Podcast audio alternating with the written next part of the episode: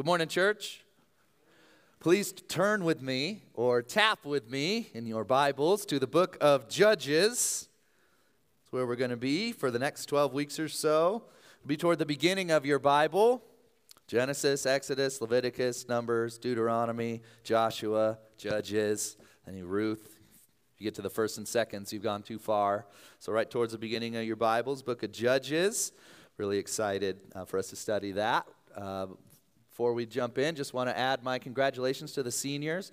So are y'all like done? Like finals are done and done, done. Oh man, is that not the best feeling or what? When that last final is finished, that is amazing. So happy for you guys. There's a reason that uh, like all of my recurring memories are like back to finals week in high school. So that's just at least, maybe that's just my recurring nightmares. Excuse me, I said memories. My recurring nightmares all go back to finals week in high school and college. So um, happy for you guys to be done with that, and super happy uh, just to see what the Lord does in your lives and uh, in you and through you as you continue to grow in your love for Him. All right, we're going to be in Judges this morning. We got a lot of ground to cover. So please bow your heads with me and we'll pray, and then we will dive right into the text. Let's pray. Heavenly Father, God, you are good. What kind of God would call us to cling to a cross and exchange it for a crown? Only you could come up with that, God. You are so high above all of our thoughts. Who has known the mind of the Lord? We praise you, God, for including us in your story, for loving us enough to send your Son to die for us, that we can cling to the old rugged cross, and that's all we can cling to.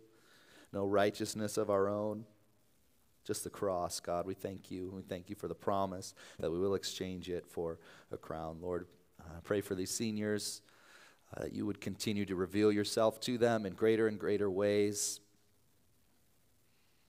Discipleship is hard, God. There's cost. There's a cost to it. I know for these seniors, they've felt that cost keenly already, and they will continue to do that. So, Lord, we just pray that even in the cost that they would know it's worth it, that all of us would know it's worth it, God, to follow you even when it's hard. We want to be your disciples. So, Lord, I pray that as we study the book of Judges together, Lord, that you would do a mighty work in us, in our hearts. As we see these things in your word, God, that we would apply it in our lives, that we be changed, that we be transformed. Only you can do that through your word, God. We thank you for that. We love you. We praise you. We pray all these things in Jesus' name. Amen. Well, like I said, we're uh, kicking off a series in Judges starting this week. And uh, we're going to be going, Lord willing, for the next twelve weeks or so, get, make it all the way through the book. So we'll be going at a pretty accelerated pace. But I usually like to go, at least I try to go uh, alternate New Testament, Old Testament, New Testament, Old Testament. So we started in, uh, or we just finished First Peter. So now we're jumping into the Old Testament, the book of Judges. And kind of several months ago, as I was looking forward to what was going to come next, I was asking around, asking some people, hey, what Old Testament book do you think we could, should study? And I was kind of thinking Judges. Judges, and then some other people said, yeah, maybe Judges would be a good one. And so uh, I was kind of refamiliarizing myself with it, and I came across this article. There's a website, uh, nine marks dot org, and they have the, all these articles, X reasons why you should preach through Y book. So it tells you five reasons you should preach through Acts or whatever. So this was four reasons you should preach through Judges, and the very first line of the article said, uh, Judges is the worst book in the Old Testament. Which uh, didn't really do much to sell me on why I should preach it. But as I read through the rest of the article, it's like, you know what? That's, there's some truth to that. And as I've kind of refamiliarized myself with the book of Judges, you start to realize, like, there is some crazy stuff in this book. And there is some horrific stuff in this book, honestly, especially when we get to the end. And so why, if it is in many ways the worst book in the Old Testament, why are we choosing to study it? That might be the question you have. In some ways, that's a question I have in my mind. But there's a couple reasons that we are choosing to study Judges, and I think we're going to gain so much in our study of Judges. But the first reason, uh, I'm going to, a lot of you know this already, my, I'm going to need some help here from my warriors. Where are my everyman a warrior guys? Because there's a verse in Second Timothy chapter three, verses sixteen and seventeen, and I'm going to need you guys who have memorized it to quote it loudly so the whole church can hear it right now. So here we go, Second Timothy three, sixteen and seventeen. I'm looking at you guys. Here we go. All...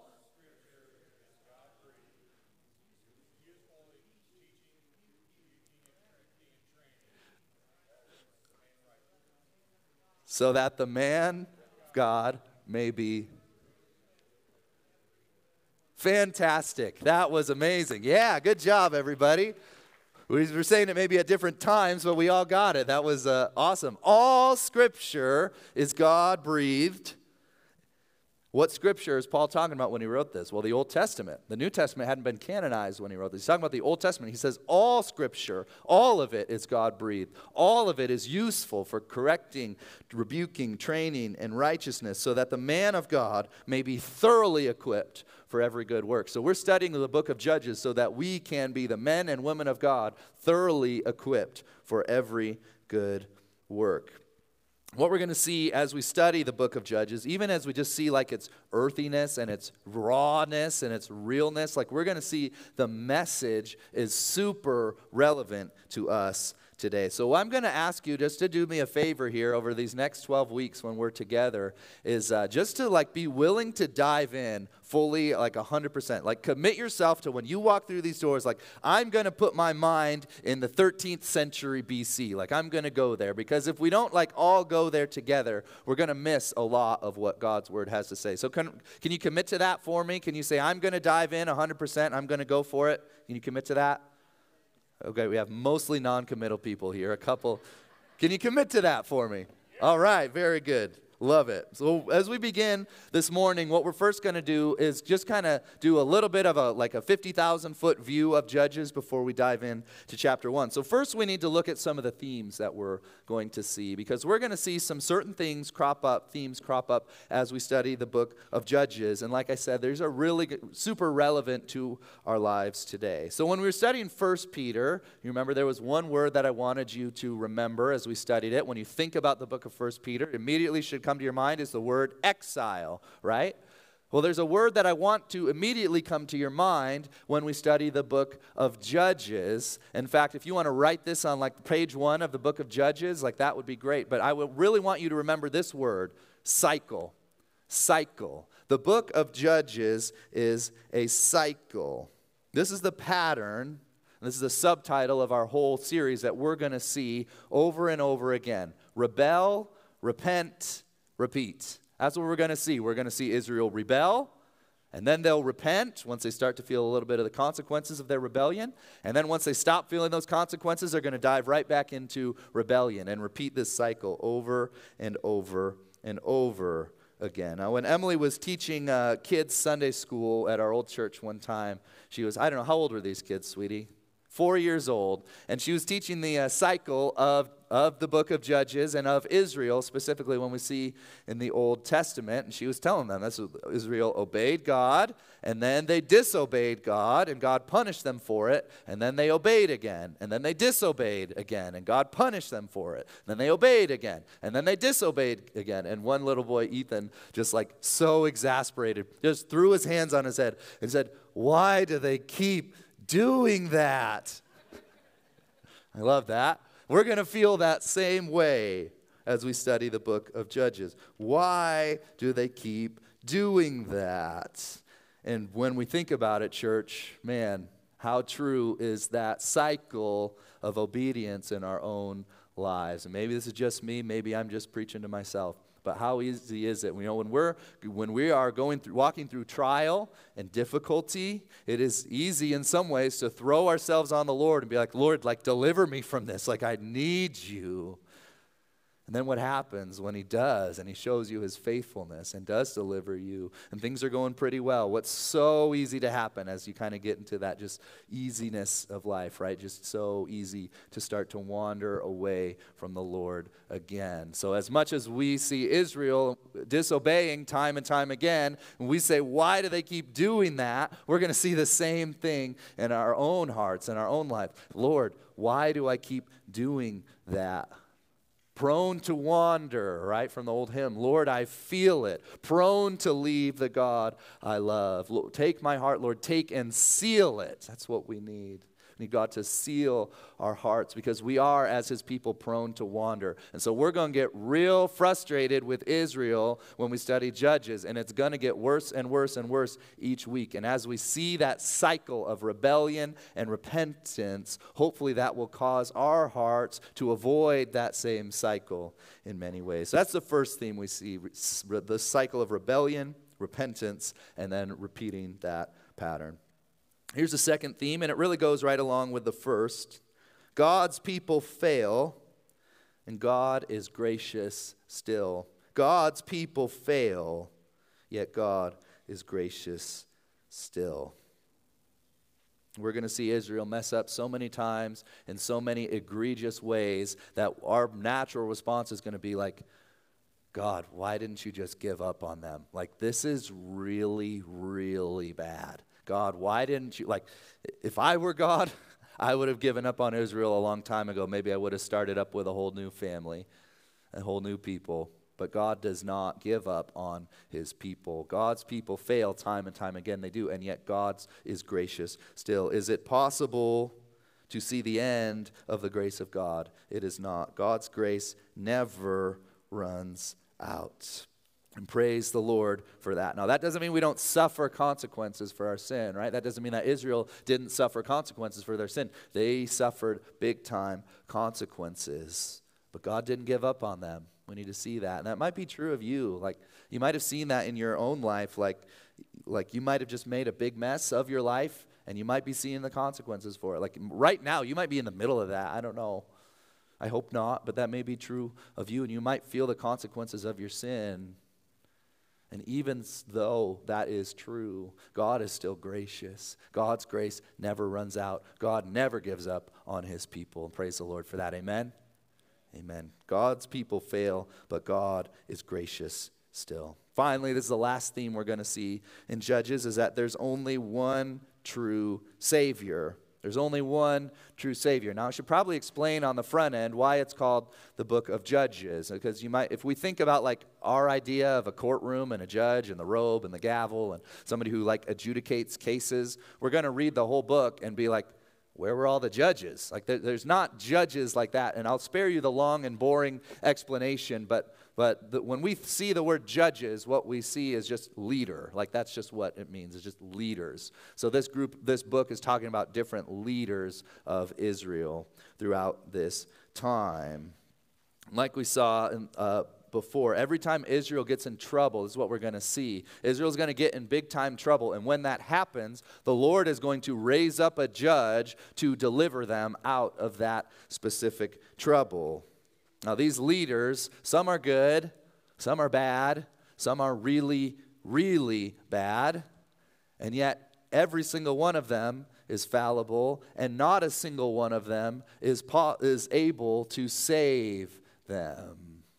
What we see is the deficiency of human leaders. Israel needed a Savior, and not a single one of these leaders was going to be able to do it. There's only one true Savior, and we know his name. His name is Jesus. Now, how much of a tendency do we have as people to look to other human beings to save us, right? Like, I think that's just like a natural inclination in us. I mean, what's a presidential election other than one side saying this this person is the Savior and that person is going to bring us all to ruin, and vice versa, depending on which side you're on, right? It's our natural human inclination to look to other people to save us. It's not just only true in uh, politics, though. It's true in the church. It's true in the workplace. It's true, can be true in marriage sometimes. We have a tendency to place the burden of salvation on other human beings rather than on the only one who can truly save, because man will always fail you, yes, but God will not. And Jesus is the only true Savior. So what we're going to see, we're going to get so frustrated with some of these judges, and what that should drive us to every single time is the awesome reminder that no matter who is in charge in a human sense, God is on the throne in reality, and he is the only Savior. Only Jesus can save. Those are the themes that we're going to see in Judges. And that's like we said, like I said, as we go through this book, we're just going to see how incredibly relevant it is to our lives. All right, before we get into chapter one, we also need to take a, a little bit of time to look at the background of Judges, about what led us up to where we're at right here in Judges chapter one. And I'm going to say something right now that's probably going to risk Pastor Craig never talking to me again. And here it is. I'm just going to say it. I've never been a huge Lord of the Rings fan, okay? I said it. It's out there. Anyone going to, like, really struggle to look me in the eye after this because I've admitted that? Anybody, you can raise your hand if that's true of you.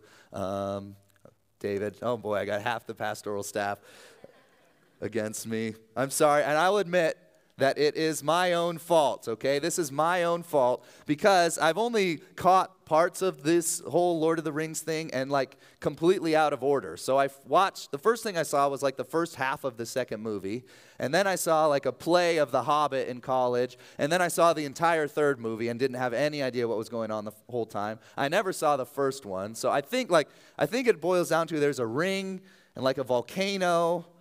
Something about, like, multiple breakfasts. Am I kind of close here? And there's maybe a magic wardrobe. I don't remember if that's true or not, but that's that's a Lord, uh, Narnia. That's something different.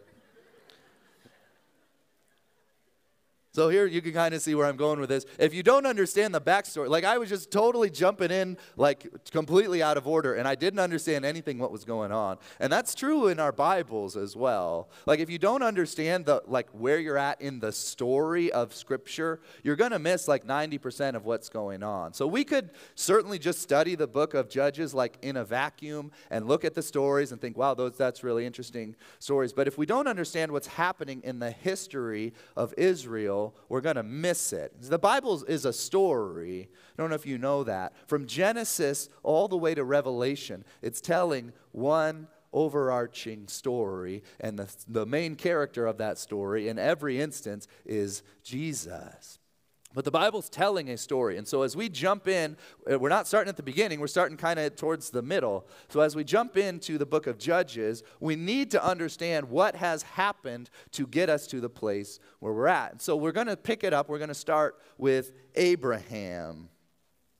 The first thing we need to remember is that Israel, the nation that we're talking about in the book of Judges, Israel wasn't even a people, wasn't even a nation until God made them a nation. And he did it in a way that only God can do, right? He took this old guy, this old lady, Abraham, Sarah, and they didn't have any kids and weren't able to have any kids. And he said, Abraham, you are going to be a great nation, and your people are going to, your descendants are going to outnumber the stars.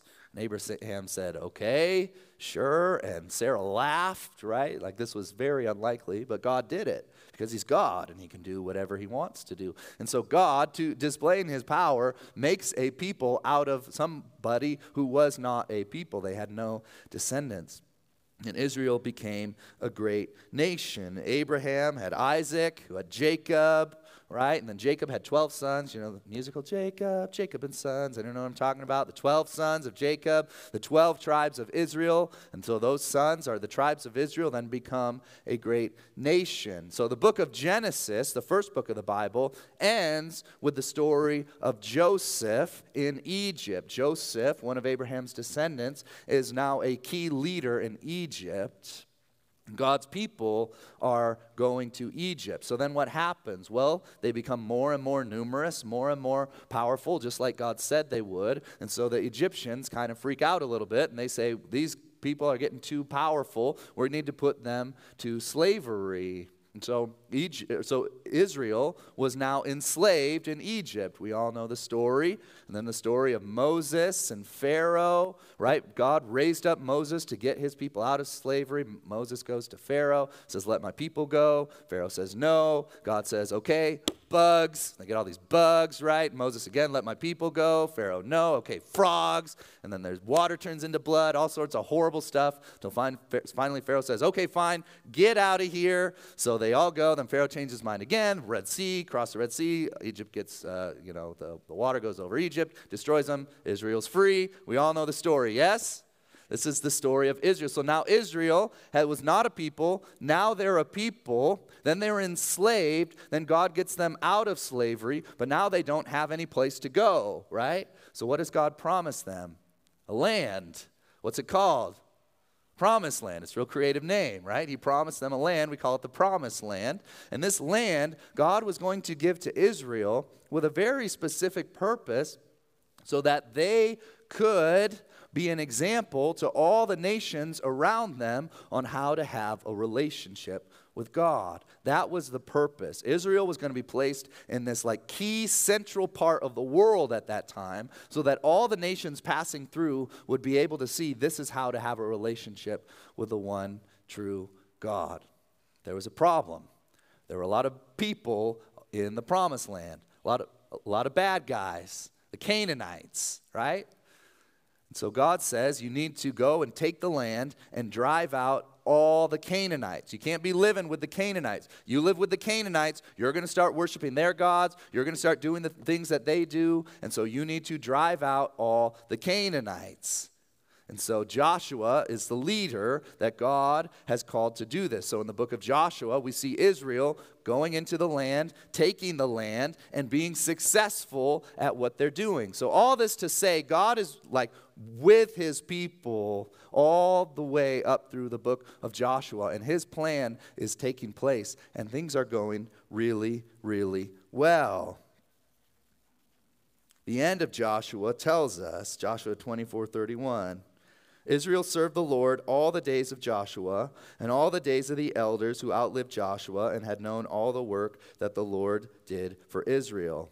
That's a good thing. Israel served the Lord all throughout the time of Joshua. And that finally brings us to the period of Judges. So this is where we're at. Like, if we're just reading this like a novel, when we get to the book of Judges, this is what we're thinking. Israel is in the land. They're in the promised land that God promised, but they haven't had a chance to get rid of all the nations yet that are there. They haven't had a chance to drive out all the Canaanites. And so the question that we have when we get to the book of Judges and Joshua has died, the question is going to be, is for us, is, is Israel going to continue to follow Yahweh and be obedient? And are they going to be able to drive out all these nations in the promised land so they can fulfill God's command? Does that make sense? That's a whole lot of information to say that's where we stand right now as we come to the book of Judges, chapter one, verse one. Is Israel going to be faithful?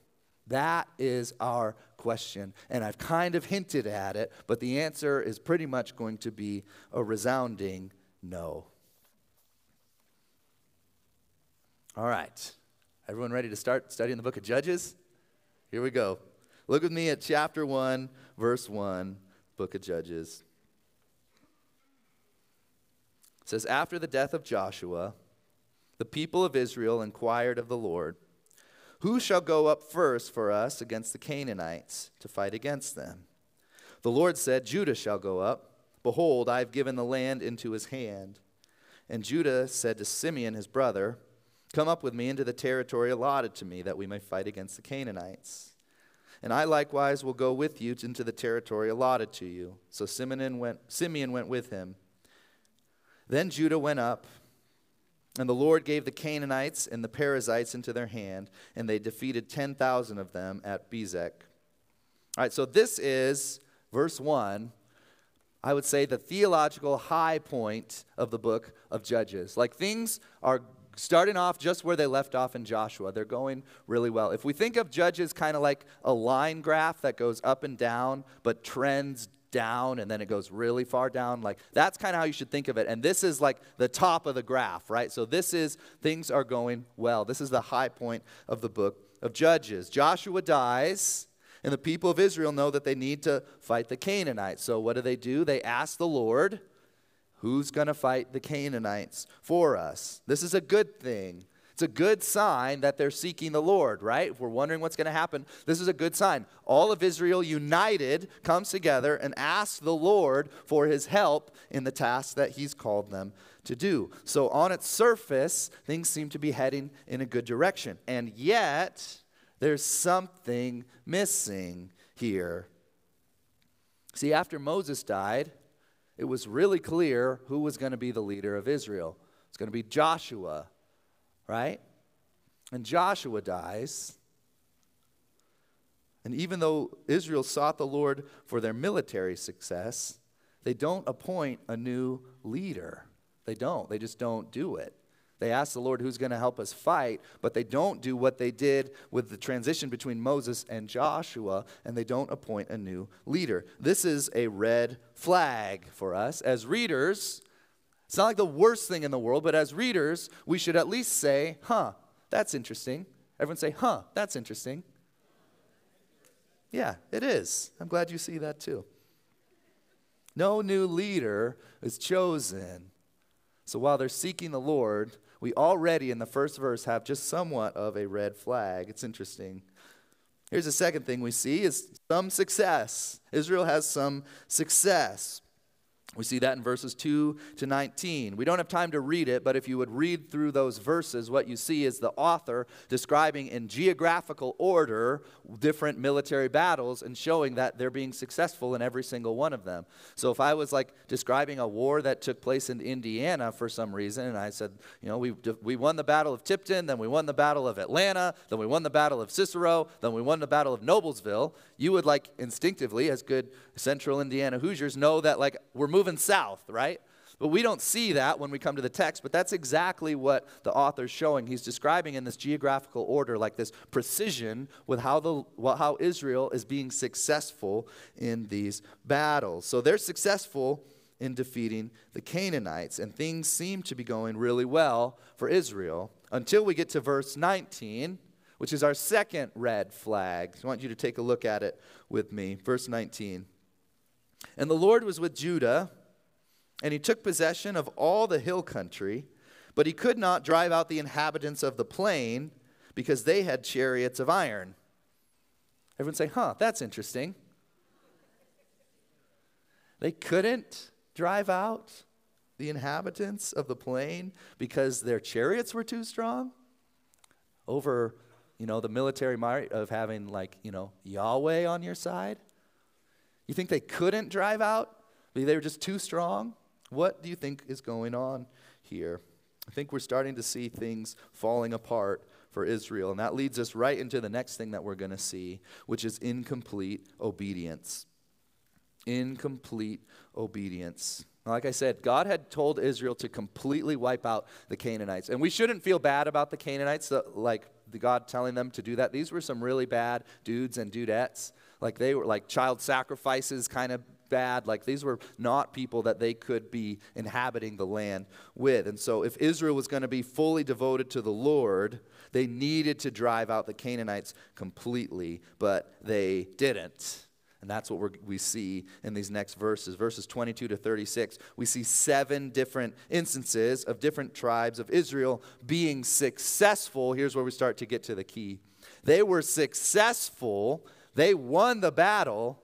They appeared to be doing the right thing, but they were not obedient. They were successful, but they were not obedient. We'll just show a couple of them, and I just need to tell you on the front end, when we get to some of these crazy names, I'm just making up the pronunciation, so don't think any more highly of me. Uh, I'm just winging it, but here we go. Manasseh did not drive out the inhabitants of Bethshean or its villages, didn't drive them out. And Ephraim did not drive out the Canaanites who lived in Gezer, so the Canaanites lived in Gezer among them. Verse thirty, Zebulun did not drive out the inhabitants of Kitron or the inhabitants of Nahalal, so the Canaanites live among them. Verse thirty-one, Asher did not drive out the inhabitants of Akko or the inhabitants of Sidon or Elab or Akzib or Helba or Aphik or Rehob. You get the point here. time and time again, they failed to do what God was calling them to do. They failed to be obedient. They were, their obedience was incomplete. What's another word for incomplete obedience? Disobedience, yeah. They were being disobedient to the Lord.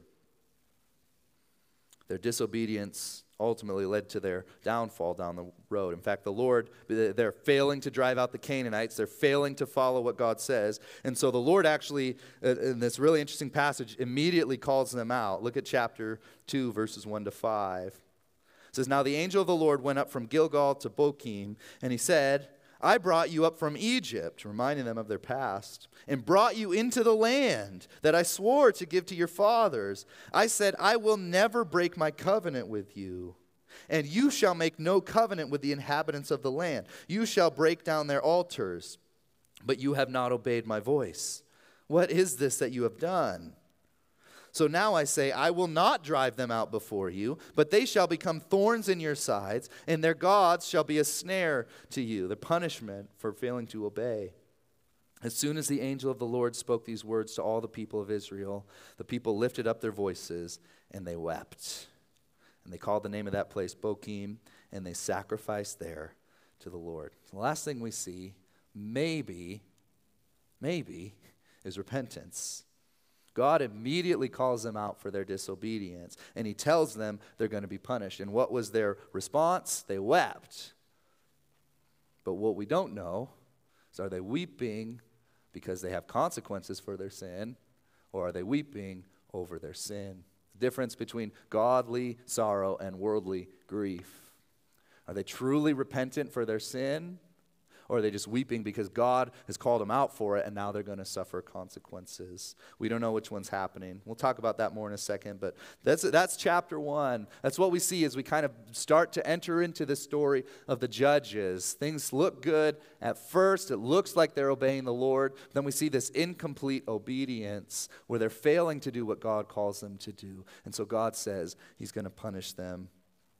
As we look at uh, chapter one of the book of Judges, I think there's two takeaways that we need to have, two things that we need to apply to our lives as we think about this chapter. And the first one is this: make your obedience true obedience. Make your obedience true obedience. Not halfway obedience, not mostly obedience, full and true obedience. Now, what Israel was doing here is kind of interesting because the Canaanites that they defeated didn't pose any sort of military threat to them. Like, it wasn't a military threat to keep them hanging around. And so they thought they knew better than God. And so instead of driving them out like God said, they actually decided that they were going to put them to forced labor. You can almost hear them kind of saying, like, look, God, you want us to drive them out, but look, we're actually using them for our advantage. Like, isn't that smart of us, God?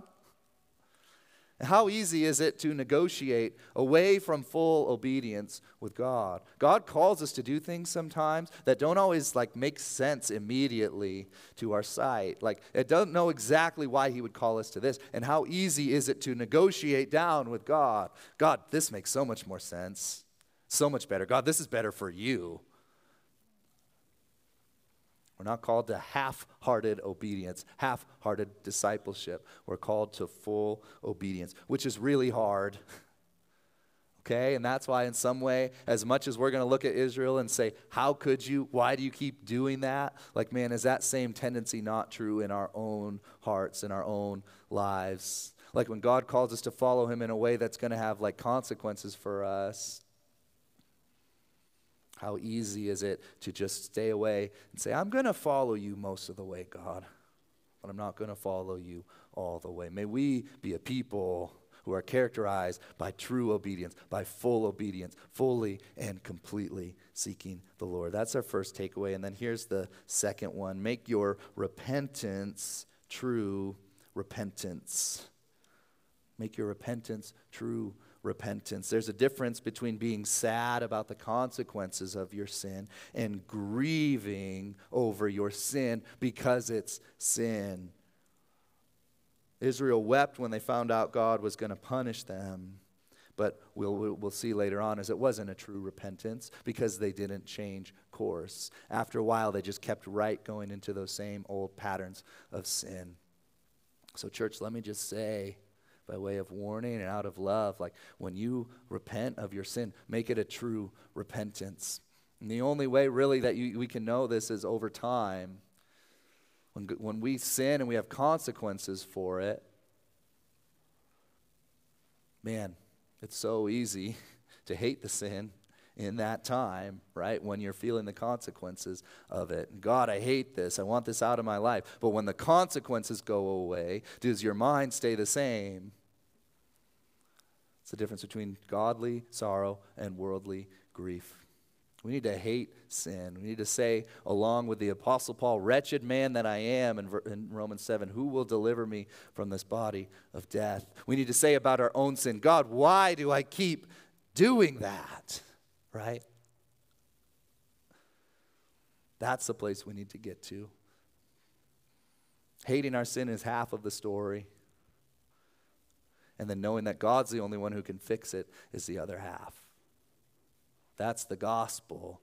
That's what it means to follow Jesus.